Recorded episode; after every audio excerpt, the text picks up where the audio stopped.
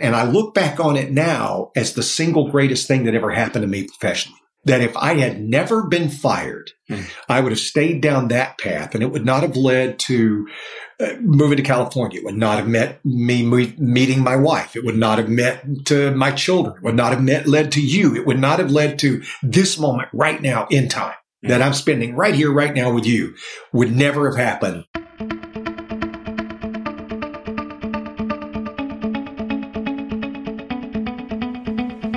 I'm Brian Creamer. I believe that one of the most valuable gifts you can give yourself is making smaller shifts. It's the small shifts in our lives that can create epic outcomes. Your journey to be more deeply connected into the life you truly deserve starts right now.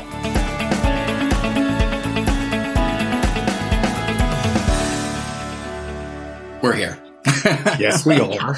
So thanks for joining on Humanly Possible and being here. And I'm super excited because, well, you're one of my closest friends. So happy to have you here. I am thrilled. When you said, hey, I want to do a podcast with you, I'm like, yes, because I listen to your podcast and I love your podcast. And I feel like I don't rate high enough to get on this podcast, especially after you talk. Was it Michael Gerber? Is that his name? Michael Gerber. I'm like, okay. And I was listening to that podcast and I'm like, I can't be on that podcast. That guy's done things. I think you've done some things. You've done some really cool things. And that's actually what I love sitting and chatting. And for those of you who are listening in, Gary and I know each other really well, like very, very well. And, well, put it this way. My kids call him Uncle Brian. That's what you need to know. And, we sit and have cigars all the time. And we talk all the time. But I wanted to just put a microphone to the conversation that we already have and just let everybody kind of peek into that, because we have such I love my conversations with you. I tell my wife that all the time because it's where you're going. I'm like, I'm going to do cigars with Brian, this weekend. And she's like, oh, okay. And she'll always ask me, and she'll go like, what you guys talk about? And I'm like, honey, there's so many things that we'll go deep, we'll go shallow, and it'll happen within 30 seconds. Yeah. And so, yeah. One day we're going to have to do this at the cigar shop with cigars. Ooh. That's what we need to do. Let's do that. Yeah, then we can go Joe Rogan and go 3 hours. Those conversations could even slide right into a 4-hour podcast. We'll do a Guinness Book of World Records or something. Absolutely. Because that's what I always budget when we do cigars for 90 minutes, and it's never long enough. Yeah. Usually I have to make myself go, I got to get home. My wife's going to kill me. We have something we have to do, because otherwise we just go down rabbit holes, which is awesome. And I love rabbit holes. Yeah. Which is where we just went. So, see? So, one of the things that I get to talk to you about, and but I'm also curious about now that we're sitting here, is just what attracted you as people out, again, who are listening to this. Gary's been a DJ for 30 going on 40 years. And not just a DJ, like the premier, and this is your friend speaking, but premier DJ on KRTY, the last privately owned station. Largest privately owned station. Yeah. So not like some little podunk station, and very well. Because I like to say I'm the best morning show they can afford. They can get a better morning show. They just can't afford it. And so like, tell me about one of the shifts that really changed your career. Wow. Well, the biggest shift as far as what changed my career, and you and I have talked about this before, is that I was the program director, operations manager, morning man at the station in Colorado. And we were number one, and we got our ratings back, and our numbers went up. And they called me and said, hey, we need to meet with you at 5:00 this afternoon. No, you're thinking, hey, little bonus. And in my level of radio at that time, there's no such thing as bonuses. Matter of fact, radio doesn't do bonuses. They did them back in the 80s, but they don't do them anymore. And I'm like, hey, little something, something. And they brought me in and they said, the corporation that owned the station has gone bankrupt. We have basically sold the station to the people, one of our competitors across town. And here's your new owners. And they looked at me and they said, Gary, you have too much talent and ability for what we have planned here. We're going to have to let you go. And I looked at them and I said, well, I could suck. And they're like, no. But they gave me 2 months of health care, right? Which at the time was unheard of. So they gave me 2 months of health care. And I remember going home. I was literally supposed to close on a house the next day. I was supposed to sign papers on a house the next day. What city are you in? Fort Collins, Colorado. And I had to call the people up and go, deal's off. I just lost my job. And it's the only time I'd ever been fired in my life. And I was just dumbfounded. I was shocked. I remember staying up till like 2 o'clock in the morning. They had a Star Trek marathon on. And I remember just watching Star Trek because I was so depressed. And this was like on a Tuesday, right? Mm-hmm. And at the time, like I said, it seemed to be the single worst thing that ever happened in my life. The clarity of time and history, because a lot of things transpired after that, I was able to look at it, and I look back on it now as the single greatest thing that ever happened to me professionally. That if I had never been fired, I would have stayed down that path, and it would not have led to moving to California. It would not have met me meeting my wife. It would not have met to my children. It would not have led to you. It would not have led to this moment right now in time that I'm spending right here, right now with you. Would never have happened if what at the time I thought was the worst thing could happen that didn't involve health happened. That has had an impact on how you just look at things forevermore in your life when there's total uncertainty and you don't know what's happening. You know that the worst led to something great. Absolutely. That had to have changed you. You know, it is. And it's helped me so much in the age of COVID. Mm-hmm. Right? Is because I have told this to my wife and my children. You don't know what this year brings. Mm-hmm. We won't know what it brings. The odds are there's going to be a lot of good things that come out of this year that we are literally too close to the forest to see the trees. Mm-hmm. But as we get perspective, and I think that's what, you know, perspectives is like an asteroid. You know, an asteroid may be coming from Earth, but if you catch it far enough away, you only have to move it 1 degree and it misses you. But depending on how far away you are, misses you by billions of miles, you know? So you don't have to do a 90-degree turn. You just need that one little push. And if you're far enough away, and we're not far enough away, we're in 2020, you folks in the future. Hey, but when we get to 2043, we'll be able to sit back and go, oh, so this led to that, and this led to that, and this led to that. And that, you can't get so, you know, you hear about live in the moment, which I think is great. And I completely embrace live in the moment. But be aware the future's coming, whether you like it or not. And God willing, in next year's chili, we'll all be there. You know, that we'll all be there, or at least the people we love, the people we care about will be there to see, you know, my children are going to see the effects of what happened in my life this year, but they may not see it till, like I said, 2043. You know, first of all, I got to call out the 1 degree. Because that is so my sweet spot and what I love. Mm-hmm. The 1 degree shift of anything that happens, you know, we're all so focused on 90 degree, 180 degree. Mm-hmm. Like, how do I lose all this weight? And you're focused on long term, not the short term of what it is that you need to be doing. And, you know, there's one case study where if a carrier ship is off by 1 degree because their compasses are still magnetic and they still go in and they calibrate it once a year. And they're off by 1 degree, which is 277 miles for a carrier ship to be off. Mm-hmm. When you think about that in humanity and just our big companies that and in the pandemic now, how do you see that unfolding for what we can have an effect on? It's amazing. It's the smallest thing, and as you said, it's making decisions based on what works, what happened. It's like, you know, it's the old thing about diet and exercise. There is a zillion different fad diets, everything. It boils down to how much do you eat, how much do you work out. It doesn't eat, burning calories in, burning calories out. And those small shifts, you know, if you really want to lose weight long term, find a way to lose 200 calories a day. And you do that over a long term and can keep your exercise consistent. amazing things happen. But by the same time, like we said, the 180, I did that before. I lost almost 100 pounds one time, and I kept it off for maybe 2.5, 3 years.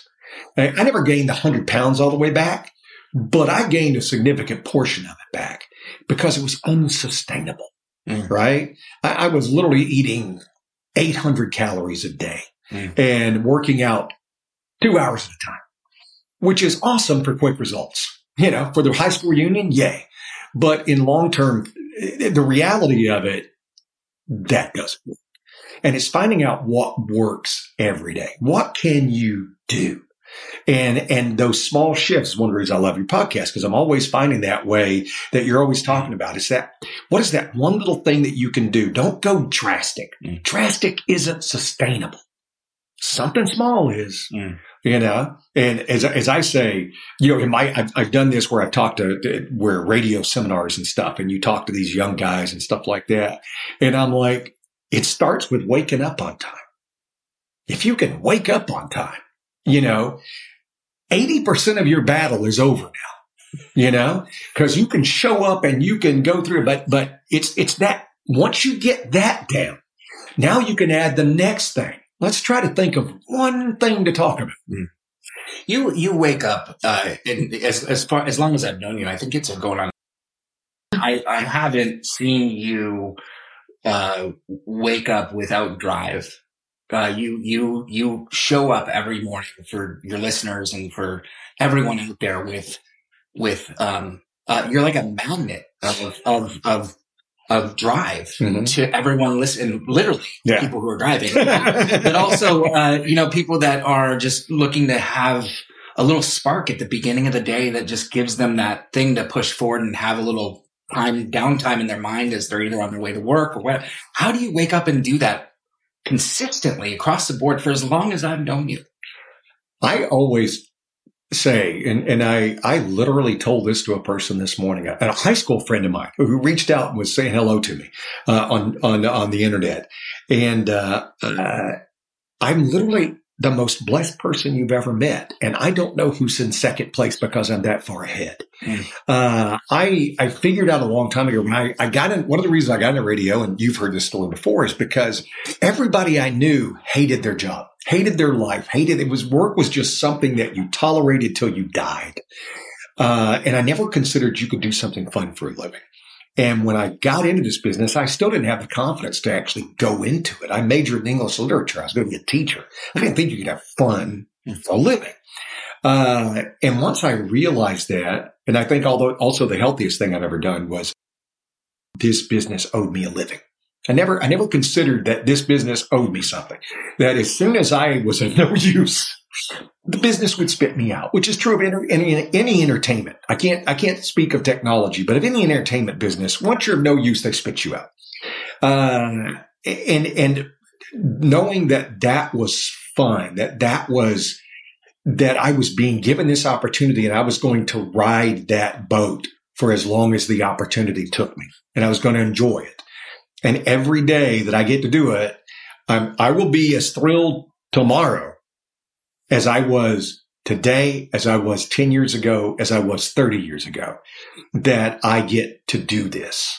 Because to me, it's always just, as I've described it, hold it. You're going to give me the keys to a multi-million-dollar radio station, and you're going to let me have fun, and then you're going to pay me. Yeah. Okay.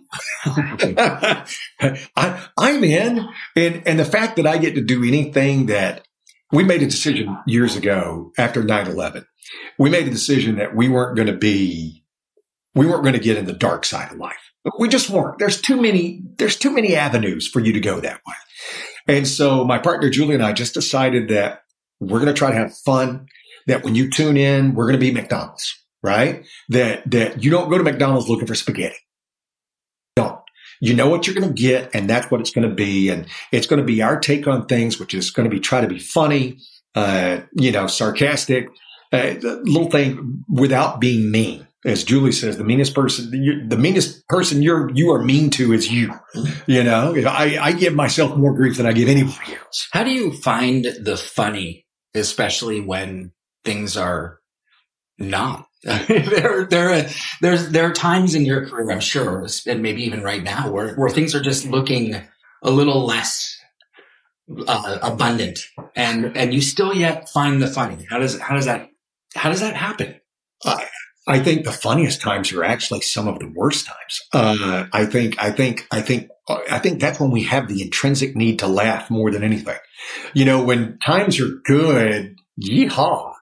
But when times are bad, you know, that's where, I mean, you look at some of my heroes of comedy. There was nothing about Richard Pryor's life that was good. Nothing. Mm.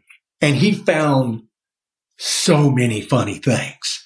You look at the guys like today, whether it's Dave Chappelle or those guys who can find dark stuff. But by the same token, you can go and find guys like Brian Regan, who is a completely clean comedian, and he finds the funny in just the most absurd. Jerry Seinfeld, he just finds the funny and absurd. And to me, that's what we do.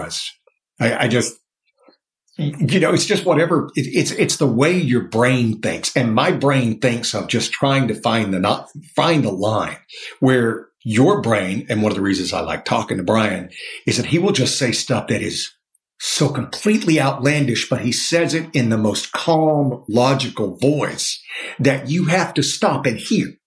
So you'll say stuff that's just crazy, and all of a sudden you're going to go, wait, what did you just say? And I love that about people. I love that about comedy. There's so many people who are funny, and they have so many ways of being funny. And so I just enjoy that. I enjoy being funny. I enjoy finding the funny, because there is, you know, once you get past, like on those somber days, 9/11, there was no fun in that show. But the week after, the day after, started trying to find fun, because you just needed to.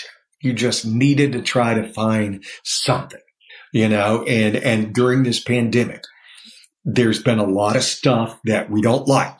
But hey, Thanksgiving's been canceled. How bad can that be? You know, it's like we all get that one free reprieve from the, you know, and don't you love Gavin Newsom saying, you got to be outside and you can't raise your voice? Yeah. What Thanksgiving have you? So you also, another thing that I'm fascinated with is you worked with Julie for most of your career. For most of my career. Well, at KMTY, I was there 6 months before she was hired. I remember when they hired her. But we've been working at the same station, but we've been working on the show together for 21 years. Oh, wow. So you knew each other. Yeah. But the way that you work, and I know, you know, relationships take time, mm-hmm. and all that, mm-hmm. but the way, and I know this is your life. You live this every day. You see this as just, mm-hmm. this is how it mm-hmm. is. Mm-hmm. But the dance that you both have is from the outside looking in, it's magical. And I've done a show with you. Yeah. We did a live show together. Uh-huh. And, you know, I was always trying to play with that, like figure that part out, because that's so fascinating to me, how people dance together in a conversation. Mm-hmm. What did it take? What were the shifts that you both had to make to get into that dance that you see? 100% trust. I 100% trust Julie. There is no bigger component for, especially in doing what we do, morning radio or any kind of broadcast like that. We have known people who did not like each other do shows, and never succeed or last. But I have always enjoyed her. And the beautiful thing about Julie is she is always who she is. She does not change. I've had morning show partners where I didn't know who they were going to be the day I got there. Every day was brand new, depending on what mood you got it. Maybe they were in a good mood. Maybe they were in a bad mood. I had one guy one day who did not speak for 3 days. He literally didn't, other than, yep, nope, and whatever he had to. And he finally came into work, and I had no idea what was going on. He finally came into work, and he was all happy-go-lucky. And I said, what the hell's just happened? He goes, I don't want to tell you because you're going to get mad. I'm like, no, I'm already mad.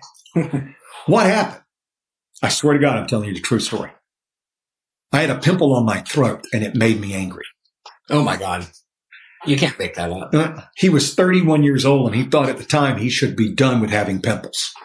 And so he was a very vain guy and he had pimples on his throat, on his, where he had shaved, and it made him angry. And so he was happy because he had shaved. He had just spent thousands of dollars to start having his hair removed by a laser on his throat, so he would never get a pimple again. Oh my gosh. And when you're dealing with those, but the show ended like weeks later. But Julie is always who she is. It's the saying I've always had. It's not the kite that flies. It's the string. My string. Oh. She tethers me and lets me go in any weird direction I want to go, and then pulls me back.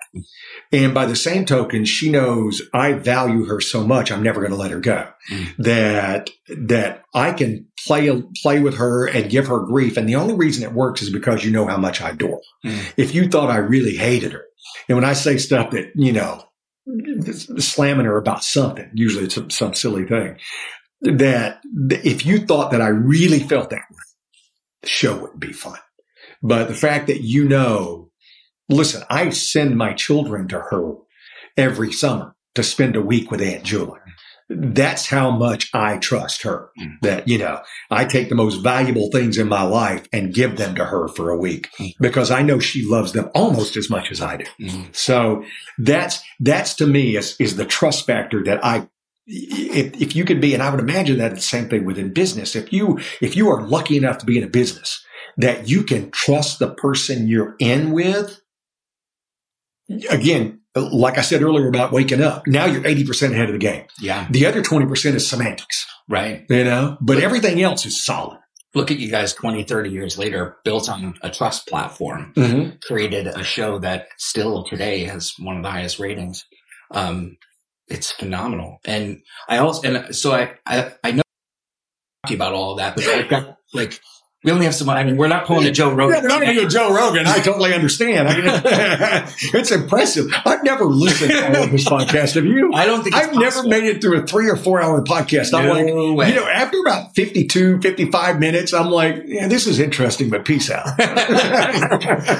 So I just kind of want to close out a little bit with just basically one of the mountains that you climbed, one of the kind of like a Kilimanjaro mountain. When you think back across your life and you look at, something that just was massive in front of you and you knew you needed to climb it and get there, what was it? And what were some of the shifts that it took to do that?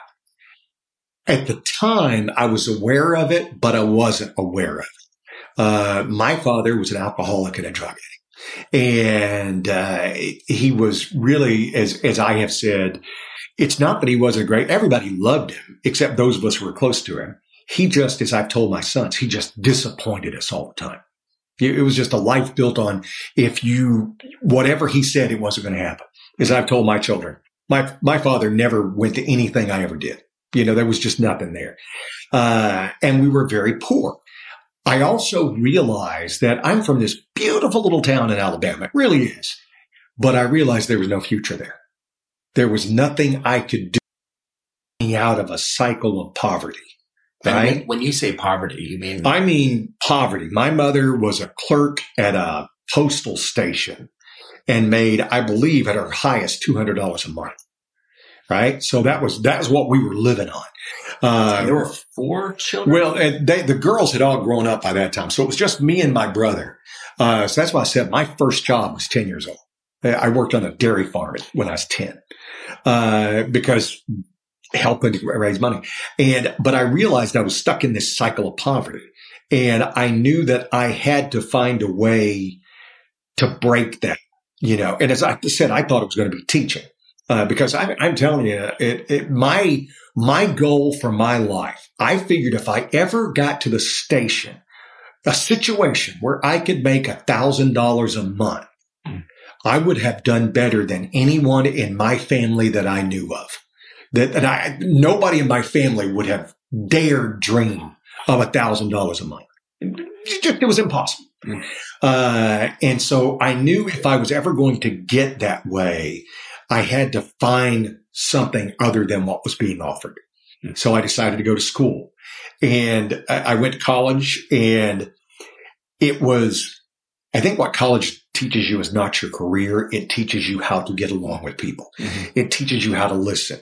Back in the turning into that guy, but college was a hotbed of ideas mm-hmm. where so many different opinions existed. And you had to listen and figure it out. And where'd you go to college? Troy State. It was Troy State University. It's now called Troy.